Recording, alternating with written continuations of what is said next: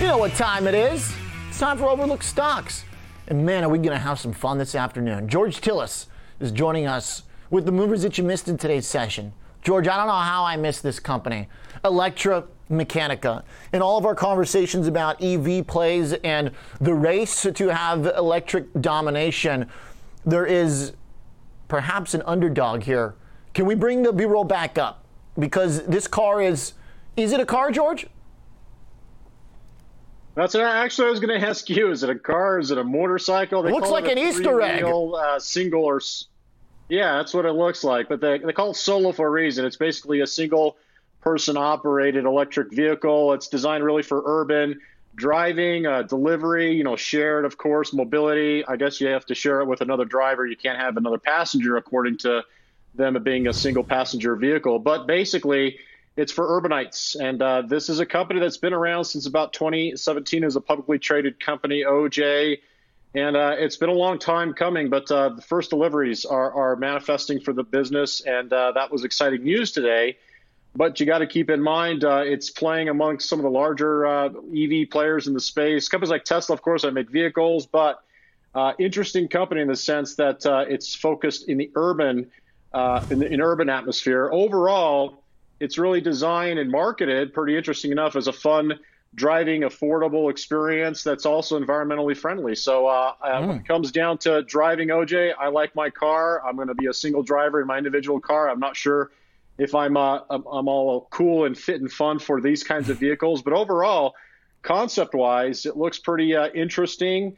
I, I, think from a marketing standpoint the company is doing well. They are uh, effectively now up to speed when it comes down to producing about 75,000 uh, units.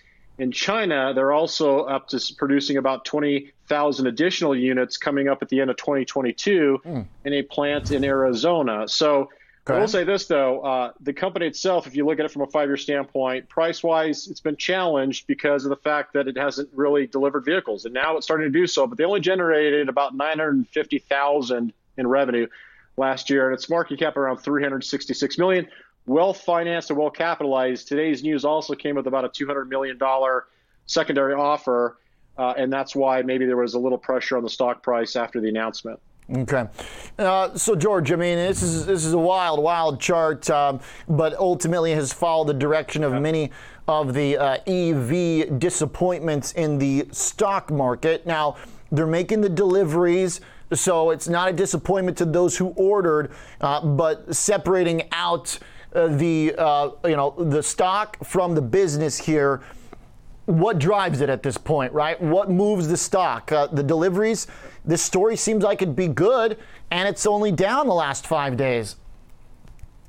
Okay, yeah. So here's a little math for you. So I said about 950,000 in sales last year for the whole year uh, $18,500 is what they'll charge for one of these items. So basically, if they sell, uh, you know, effectively, uh, you know, 20 million units, then that that basically exceeds what they made all of last year. So can they do that? They have, again, like I said, production availability for about 75,000 units in China. So they've got partnerships.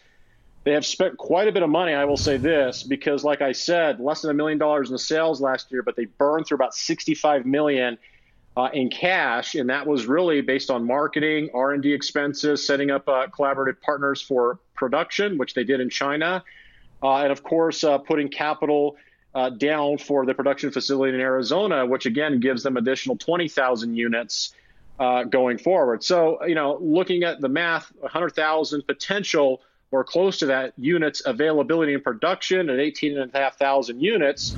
That's a quite remarkable change in top line sales. But mm. uh, overall, we'll so, we'll see how the sales units uh, go, how they are are are, are sort of uh, attracted by those who aren't familiar with the vehicle. But again, once people see this vehicle, which again I'm not really sure if it's a motorcycle or a car myself, uh, people might uh, become attached and uh, and look at look at purchasing one.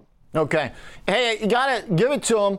It is certainly uh, niche. I mean, you've got those little minis and uh, you know the tiny little coupes and stuff, and you see those every now and then. These kind of small uh, uh little nook and cranny uh, city dwelling cars, but to have this particular market in sight and delivering, you know, at least they're not competing with uh, many of the other EV plays out there. They're trying to find a specific, uh, you know, market here for this. So. I, I want to talk to the I want to talk to the team. I, I think it seems like a pretty cool company to learn more about, even though it may not be one of our particular preferences. I want to know more about the cars too. You know, do you drive them on the highway because they look pretty, pretty small, and uh, I guess they yeah. think there's demand and there's tens of thousands of deliveries happening. Then apparently look, people want them. So uh, you know, we won't project our own so, car so preferences. Real quick, Georgia. Yeah, I will say this. I may have misspoke, but basically, I, I think I said 20, but I meant 100 units, OJ. If they sell 100 units, they've doubled their revenue from last year. Right. And that okay. revenue, again, well, came in from contract signings. Low bar. And, of course, uh, exactly. That's a low bar. So just imagine if they start selling in the thousands of units, there's there's quite a bit of potential. 250 million in cash on the balance sheet with 200 million in the secondary that was also uh, announced today as well. So when it comes to capitalization, there's something here but it really comes down to sales. Can they deliver on the sales, and uh, are people going to be interested in, uh, in, in acquiring? And our, our, companies like Skechers, they are taking delivery from a from a fleet standpoint. That's another thing is. Uh, will they t- will they catch on from a fleet standpoint? That's another uh, another area of uh, interest and of course growth for the company. Okay, all right, uh, George. All right, let's keep it going here. A few other movers on your list today. Uh, ticker YOU, you George, which is partnered with Six Flags, and this is a company that's making technology to uh, have a no-touch like identification system, uh, you know, vaccine card checks and stuff like that for events. Yeah, so uh, you know you have seen their their logo, Clear Secure. It's basically Clear in the airports, and it's basically a software application company. Uh, they have a security identity software uh, platform. It's all biometrics enabled. It automates identity verification process used in airports. As I mentioned, they've got about 38 airports in which they have their uh, their little kiosks for again uh, quick identification using biometrics. Sports arenas. This is another area. If you've been to a sporting event, you have to go through, of course, a particular checkout line, empty your pockets just like you do at the airports. And so this is another way folks can uh, can pass through security quicker if they subscribe to the service, which is about $180 a year uh, but also, like you mentioned just a moment ago, health passes. I think this is another area that's going to be of interest uh, to uh, those who are looking to, of course, uh, subscribe to their service, which includes airports, sports arenas, and now a health uh, a health pass, which is basically proof of vaccination. This might be something that is a requirement at some point in time from a private sector standpoint. Maybe individual companies required, or who knows, maybe it becomes a, re- a, requirement from a government mandate standpoint. but overall the news today was very compelling. Six Flags uh, did uh, did collaborate with uh, Clear. Uh, the next earnings for the company is uh, November 15th. It did IPO in July of 2021, so it's still a relatively new company. Hmm. Uh, and you know my thoughts on IPOs, OJ. I like to see at least a couple of quarters, and that's why I mentioned the November 15th earnings announcement to see how how it's progressing. But overall, its its revenue declined about 17% last year. It's still growing uh, on a on a, a year over year basis. It just happens to be relative to last quarter on the same for the same quarter last year it declined, and I think it has to do with the fact that maybe there's still a little apprehension for folks to fully engage in traveling at the airports, uh, maybe even going to sporting or or uh, uh, uh you know concert venues. Uh, but also, I think there's a there's an interest in the health pass component of their business, which seems to be right. more of a growth avenue for the business than than the airports. Okay, uh, so biometric alternative to traditional check-in process and identification. Yeah. Uh, you know, sounds pretty interesting, uh, and uh, obviously, you have to get people comfortable with this tech. I mean, yes. the, the airline boarding process and check-in, I know it's got this isn't like 10, 20 years ago. This is uh, pretty streamlined for the most part. Yeah. I mean, a lot of people have got the TSA pre-check, but even if you don't, I mean, yes. the days of showing up two hours early, it doesn't work like that anymore. It's like 30 minutes before. So uh, is this going to be like an absolute essential or is it like a luxury? Because it's per month billing. Well, yeah. So, yeah, I mean, you're you just kind of hit it on the head, OJ. I was just going to say it's more of a something that somebody has in terms of a luxury. In other words, it's basically consumer financed in terms of the sales. The consumers pay for it. And right now, based upon all their services, it's about $180 a year. So you have to ask yourself, is it worth it? Probably somebody who goes to a lot of public venues, airports, sporting events, it's worth it for them, and, they may end up paying.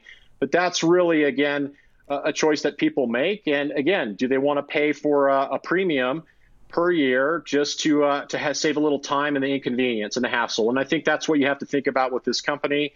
But overall, I think it's a it's a it's a novel company. Uh, it's got some growth avenues, especially when it comes down to concerts. Uh, maybe, for instance, at some point in time, casinos require some sort of secure check-in. That also could be an avenue of business for uh, for Clear Secure. But uh, like I said, give it a couple quarters, at least in my view, uh, when it comes down to reported earnings, because it has been drifting lower since the IPO, and that's probably from a dilutive effect. Okay, all right. Uh, George, uh, I like it. Very interesting, GT. Uh, one definitely we want to keep an eye on. Real quick, George, give me the 40 second take on why yeah. Hovnanian dropped 14% today. Pretty big drop in this consumer discretionary business and home builder Yep, it's uh, it's basically a high beta single uh, family home builder. OJ, it's a small company when it comes to sales. Uh, it's about one tenth the size of let's say a Lennar or DR Horton, which are both around 25 billion dollars in sales. So Hovnanian is about two and a half billion. Uh, today, they actually guided lower, uh, at least for Q4, based upon some restrictions or constraints in the supply chain. Uh, it looks like they cut their guidance by uh, by about 50 million to 805 midpoint versus 855 uh, for the quarter, but also about 15 million off of their uh, gross operating earnings for uh, for Q4. Uh, it has been a runner uh, on a year-to-date basis. It's up over 100%, and it has to do with the fact that it's highly levered in terms of its balance sheet. So, like the commodities, OJ, and the energy companies we talk about, lots of debt when you get prices of homes or prices of commodities that run higher or energy, the stocks will run up higher first and faster than, let's say, uh, their uh, larger and more, uh, let's say, uh, conservative uh, uh, companies or peers.